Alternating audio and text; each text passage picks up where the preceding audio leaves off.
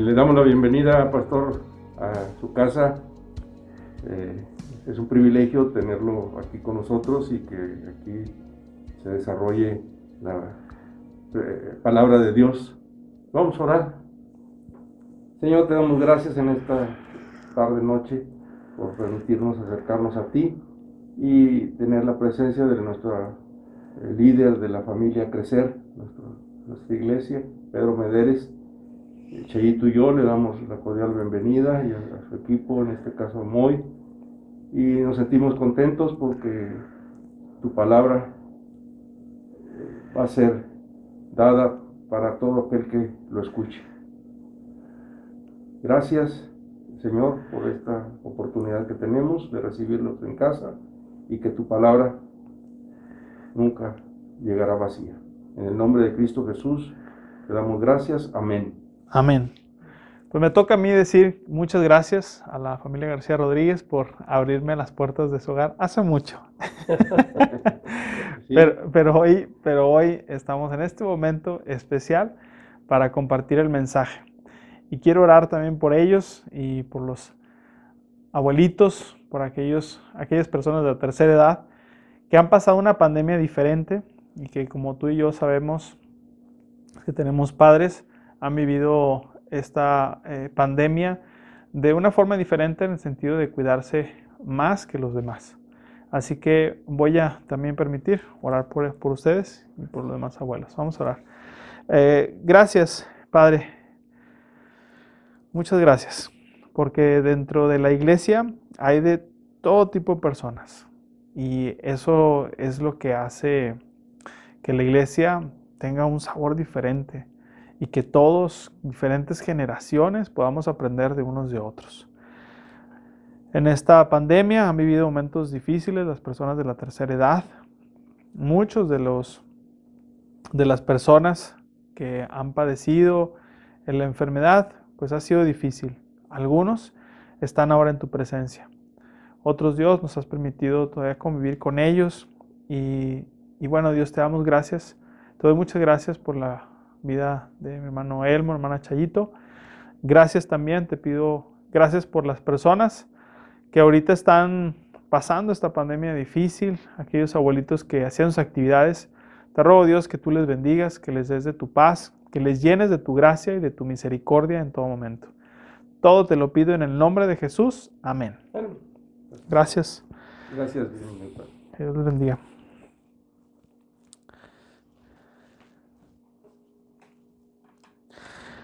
Para ver, cierro los ojos. Para ver, cierro los ojos. Hoy comenzamos con una serie diferente. La serie se llama Tu voluntad y no la mía. Y específicamente el subtema de este mensaje es completa.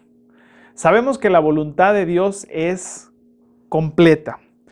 No te puedes perder ninguna de estos mensajes porque estoy seguro que son para ti. Cada vez que escuches este mensaje, de aquí hasta el último mensaje del domingo, te vas a dar cuenta que parecía que tenían tu nombre. Vamos a estar meditando el día de hoy en Romanos capítulo 12, versículos del 1 al 2. ¿Cómo saber la voluntad de Dios? Y la serie completa, es tu voluntad, no la mía, tendremos una conversación rica con nuestro Padre Dios para interactuar en un diálogo donde descubriremos que su voluntad es completa, confiable, pero también muchas veces es dolorosa. Este es el propósito de toda la serie, la voluntad de Dios. Vamos a estar platicando con nuestro Padre como un diálogo a través de la Biblia y vamos a estar hablando acerca de esto, que es completa, es confiable, es dolorosa, pero Él está con nosotros. Y hoy vamos a meditar en Romanos capítulo 12.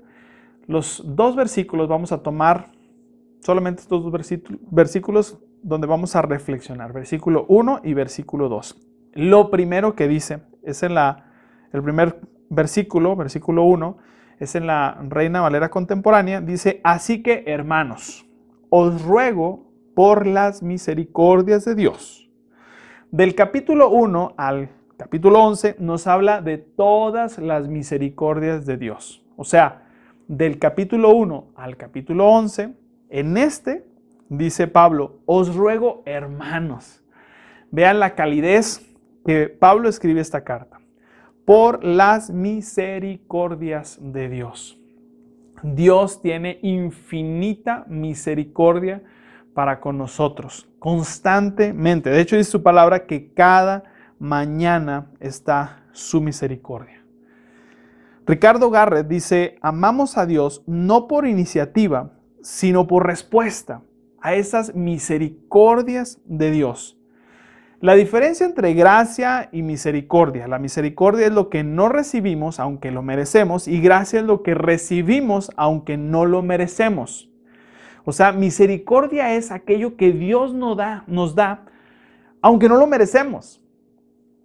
Pocas veces nos quejamos de las bendiciones, nos quejamos de las cosas difíciles, complicadas, pero la misericordia de Dios. Y mira, si el día de mañana te levantas, hoy te levantaste, y si ves el día, lo primero que vas a ver es un amanecer. Y en ese amanecer, cada vez que pienses en ese amanecer, escucha la voz de Dios diciendo, por mi misericordia estás el día de hoy y estás vivo por la pura misericordia de Dios. Y Pablo va a decir, oigan, en esta riqueza, en toda esa misericordia de nuestro Dios, por favor recuerden esto, os ruego por las misericordias. O sea, le está diciendo a la iglesia de los romanos, hey, volteen a ver todas las misericordias, toda la misericordia de Dios que ha tenido hacia nosotros, de manera individual, pero también como iglesia. Sigue diciendo el texto, que presentéis vuestro, vuestros cuerpos como sacrificio vivo, santo y agradable a Dios. Que es el mismo 12, pero vamos a tomar esta parte. Es un acto de voluntad. Quiero hacerlo. Estoy vivo. Ahora, podemos preguntarnos, oye, pero dice que estamos muertos a nuestros pecados. Bueno, en Cristo estamos vivos. Y por eso Pablo va a decir que presenten sus cuerpos como sacrificio vivo. Esa era la idea del Antiguo Testamento. Cuando se presentaba una ofrenda, no se presentaba muerta, se presentaba viva completamente, viva. Y ese, esa ofrenda era perfecta, tenía que ser de lo mejor. ¿Sabes una cosa? No es por nuestros méritos, sino por el sacrificio que hizo Jesús que nosotros podemos presentarnos en este sacrificio vivo, porque en Él encontramos vida precisamente, vida en Cristo. Santo y agradable a Dios. Una vida santa es una vida agradecida. No es porque seamos buenos, no es porque tengamos, eh, eh, seamos personas blancas y puras. Es solamente por la gracia de Cristo que obtenemos esa santidad. Santo es apartado, santo es fuera de lo común. Por eso más adelante nos va a hablar de cómo ser una persona fuera de lo común. Pero en esta parte Pablo nos dice, la palabra de Dios nos dice, santo y agradable a Dios. Cuando nos entregamos completamente, entonces estamos completos. Eso es lo que está diciendo Pablo. Cuando nos damos cuenta y somos conscientes de la misericordia, de esa vida que tenemos en Cristo, de esa vida que tenemos en Él por su gracia, por su amor, por su bondad, entonces, en esa respuesta que le damos a Él, de gratitud, al recordar todo eso, estamos completos. Pablo nos va a decir que la única manera de estar completos es precisamente recordando esto. Que es vuestro culto racional. Y así termina este versículo 1. Esta palabra racional, culto racional no está hablando de una reunión específica de una comunidad, sino de una respuesta continua en tu diario vivir. Lo, logikos es la palabra griega y es una palabra griega que es la respuesta espiritual. Quiero explicar un poco esta palabra, la raíz de esta palabra. Un autor dice que esta palabra se usaba por los griegos estoicos para referirse a un hombre relacionado con Dios, algo que surge del interior y no del exterior. Por ejemplo, la misma palabra que usa Pablo la usa Pedro en primera de Pedro capítulo 2, versículo 2. Como bebés recién nacidos deseen con ganas la leche espiritual esa parte espiritual es racional, no es de la razón, sino la cuestión es algo espiritual. Pablo está pensando en que nosotros somos seres espirituales y que es como tal que debemos de comportarnos y responder a este culto racional, que es todos los días. Somos seres espirituales, dice Pablo. Tenemos que recordar eso. Versículo 2. No se amolden al mundo actual, sino sean transformados mediante la renovación de su mente. Ahora, ¿a qué cosas no debemos moldearnos a este mundo actual?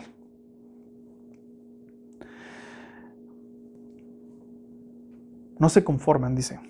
Al contrario, deben de, no deben de amoldarse, otra, otra versión. Bueno, ¿a qué se refiere? Y el mismo capítulo 12 nos va a decir a qué no debemos moldearnos. De hecho, desde el 12 hasta el 15, si tú lo sigues leyendo, va a, va a decir Pablo varios consejos. Por ejemplo, el versículo 3 del capítulo 12 dice, no se crean más que los demás. Versículo 9, no finjan amarse. Y esta palabra es, no finjan amarse, es hipócrita. No sean hipócritas. Y, y en griego es un actor, no sean actores. Así que no se crean más que los demás. Estoy poniendo unos ejemplos. Si tú lo lees todo, te vas a dar cuenta que vienen más recomendaciones de Pablo. Sean hospitalarios, como las personas que nos están abriendo esta casa. Bendigan a quienes maldicen, a quienes los maldicen. No dejen, versículo 21, no dejen que el mal los venza, más bien venzan el mal haciendo el bien. O sea, versículo, eh, versículo 21, y así cierra el capítulo 12, Así cierra. No dejen que el mal los venza, más bien venzan el mal haciendo el bien. Entonces, eso es no amoldarse a este mundo actual. Es una cuestión más allá de una moral, sino de una cuestión espiritual. Aquello que tenemos en nuestro corazón y en nuestra mente, que tiene que ser tratado. Y Pablo dice, no se amolden al mundo actual, sino transformaos mediante la renovación de su mente. Todos vamos en este proceso, dice Pablo. Tenemos que buscar este proceso para ser transformados con una renovación de mente, un cambio de mente, un cambio que nos permite ver las cosas diferentes. Y este texto lo voy a ilustrar con una visita al doctor. Yo creo que cuando Pablo estaba pensando, no se amolden, transformados por medio de la renovación, yo creo que platicaba algunas veces con Lucas.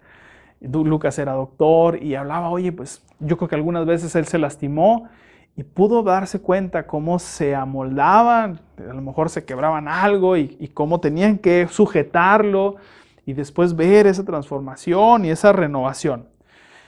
Hace unos días fui de visita al doctor a acompañar a, a mamá y ella fue operada de la columna. Entonces el doctor le dijo, bueno, vamos a checarla y pónganse de pie. La puso a caminar, ella dio algunos pasos, él la estaba viendo y le dijo, necesita rehabilitación. Ok, dijo mamá, después nos explicó por qué. Lo que pasa que usted tiene la marcha viciada. No, voy a explicar este pasaje a través de esta ilustración. Dijo, usted tiene la marcha viciada. Quiere decir que usted ya está bien, pero como por algunos años le estuvo lastimando, usted para protegerse del dolor, el cerebro le mandó una orden y usted camina de cierta forma que trata de evitar el dolor aunque ya no lo tiene. Es una marcha viciada. Entonces tenemos que decirle al cerebro que ya está bien su columna y que ahora puede caminar de una manera correcta. Bueno, pues esto es lo que nos pasa a nosotros. Tenemos una marcha viciada. Y cuando nos ve Dios, nos dice, hey, yo quiero que puedas enderezar ese caminar. Te acostumbraste, pero no esa no es la manera de caminar. Te acostumbraste porque te quisiste defender de ese dolor. Te acostumbraste porque te protegiste. Pero ahora yo quiero renovarte. Ahora estás sano. Y esa renovación y esa transformación es un proceso. Y Pablo nos está hablando de ese proceso y de ese cambio que como creyentes vamos teniendo conforme vamos avanzando y conociendo acerca de este Padre hermoso.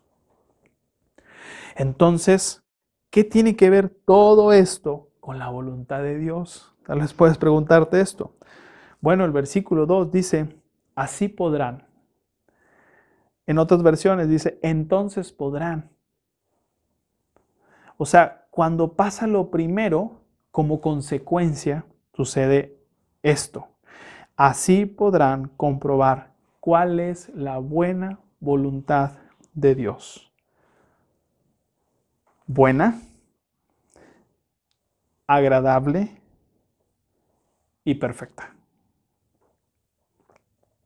Te la voy a repetir dice este texto en la nueva versión internacional, solamente el 2. Así podrán comprobar cuál es la buena voluntad de Dios, buena, agradable y perfecta. ¿Cómo comprobamos la voluntad de Dios? Probando. Cuando recibimos al Espíritu Santo, comenzamos a comprobar esa buena voluntad de Dios. Nos equivocamos. Uf, muchas veces. Pero ya no es igual que antes. Vamos aprendiendo de esos errores. De hecho, Jesús está esperando ese fracaso para estar contigo y mostrarte una vez más su amor y su misericordia. Así que no tengas miedo de fracasar. Vas a fracasar. Prepárate para el fracaso. Es parte de tomar decisiones y de equivocarnos. Así que cuando estás pasando por una situación complicada, Debes de saber esto. La voluntad de Dios es buena, agradable y perfecta. Siéntelo, dilo, decláralo, memorízalo, tatúatelo. No, no, no se creen, no se creen, no se lo tatúen. Me puse en modo pastor intenso. Cuando Pablo dice esto, es un, la verdad, honestamente yo creo que cuando Pablo escribió esto está diciendo, ¿sabes Dios? No te entiendo, pero sé que es una verdad que aún no es una realidad en mi vida. O sea, cuando decimos el pasaje y cuando pasando una prueba y todo, no, y llega alguien y dice, no, hombre, es que la voluntad de Dios es buena, agradable y perfecta. Tú dices, pues como que no la veo tan agradable. No la veo ni tan buena y no la veo ni tan perfecta, que digamos. Yo creo que Pablo nos está diciendo sé que es una verdad de parte de Dios que aún no es una realidad en mi vida, pero que va a suceder. Entonces se vuelve completa su voluntad. ¿Por qué los primeros versículos dicen, recuerden, os ruego por la misericordia de Dios? Porque cuando queramos encontrarnos con la voluntad de Dios, tenemos que recordar la misericordia de Dios. Tenemos que recordar que es por su gracia y por su amor que estamos aquí. Tenemos que recordar que es un proceso donde estamos siendo renovados y tenemos que ser pacientes ante eso.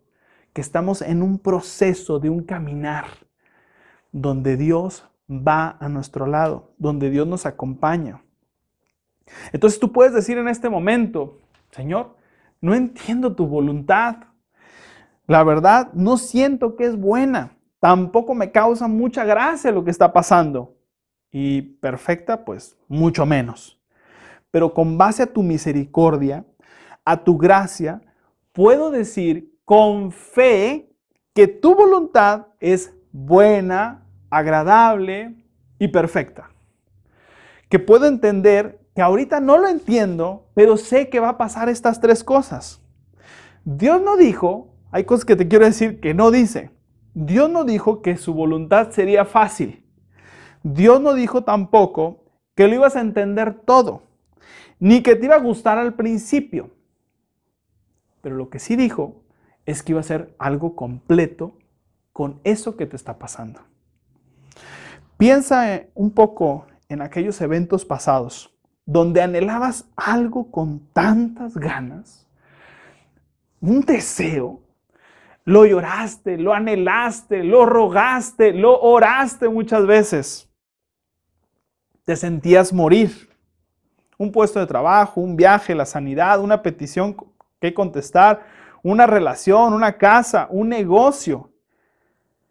Que al pasar el tiempo, dijiste, ahora cuando ves este episodio en tu vida, lo ves así como que volteando y dices, Señor, la verdad, gracias.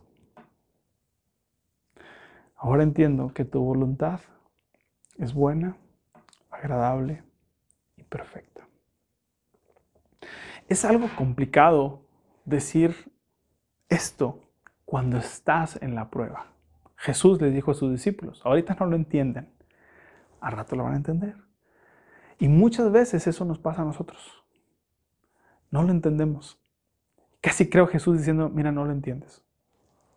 Pero después lo vas a entender. Y vas a entender que fue bueno, que fue agradable, y te va a dar, vas a decir, qué bueno que pasó. No dolió mucho, pero qué bueno que pasó. Y fue perfecto, en el punto exacto. Dios siempre llega a tiempo. Dios siempre llega en el momento preciso. Él nunca, nunca se tarda. Así que, ¿cómo tener esta visión de la voluntad de Dios que es completa? Tal vez ahorita no la veas tan completa. Pero estoy seguro que si te aferras a su misericordia, si te agarras de su gracia, si puedes darte cuenta que estás en un proceso de transformación, de renovación de mente, con fe, puedas decir, Señor, no entiendo nada, pero sé que tu voluntad es buena, agradable y perfecta. Estoy seguro que te ha pasado esto muchas veces, que al pasar del tiempo reflexionas en hacer la voluntad de Dios inentendible. Y hoy te das cuenta que fue lo mejor que te pudo haber pasado. Los que experimentamos esta relación con Cristo, damos fe de eso. De que en el momento no se entiende. Caminas. Por eso comencé diciendo esta frase. Para ver, cierro los ojos. Y pasa lo mismo. Para ver a Dios, a veces tenemos que cerrar, o muchas veces tenemos que cerrar nuestros ojos para darnos cuenta de su poder. Así que así pueden comprobar la voluntad de Dios, buena, agradable y perfecta. Y es completa, se completa cuando, cuando vemos su misericordia, su gracia, la renovación y el proceso. Hace unos días, o meses, no sé, estaba platicando con una de mis hijas y jugué una broma con ella. Em, ella me descubrió y yo le dije, hija, qué inteligente eres. Ella me contestó, te conozco. Vamos a orar. Hoy estamos contentos porque sabemos, al menos en conocimiento, que tu voluntad es perfecta, es agradable y es buena.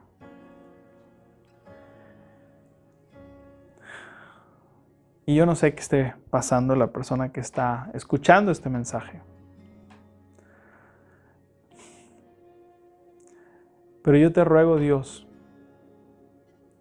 y así como Pablo, te ruego a ti que estás viendo este mensaje, que te acuerdes de su misericordia, que te acuerdes de todas las bendiciones, que te acuerdes de su gracia, que recuerdes que es un camino que en este recordar todas esas cosas podamos decir, mi realidad es otra. Sé que estoy viendo algo, pero me aferro a esta verdad. Y quiero hacer tu voluntad, lo que sea, lo que venga. Sé que va a pasar los días, tal vez semanas, tal vez años, pero en algún momento, de alguna manera, tu Espíritu Santo me va a mostrar que tu voluntad es completa. Padre, gracias, porque no es de inteligencia, es un asunto de conocerte. Y hoy nos acercamos como tus hijos diciéndote, te queremos conocer queremos aceptar con fe lo que tú nos pongas. Todo esto te lo pido en aquel, en aquel que dijo, Padre, que no sea mi voluntad, sino la tuya. Amén. Que Dios te bendiga. Hoy comenzamos con esta serie y vamos a seguir con tu voluntad y no la mía. Que Dios los bendiga.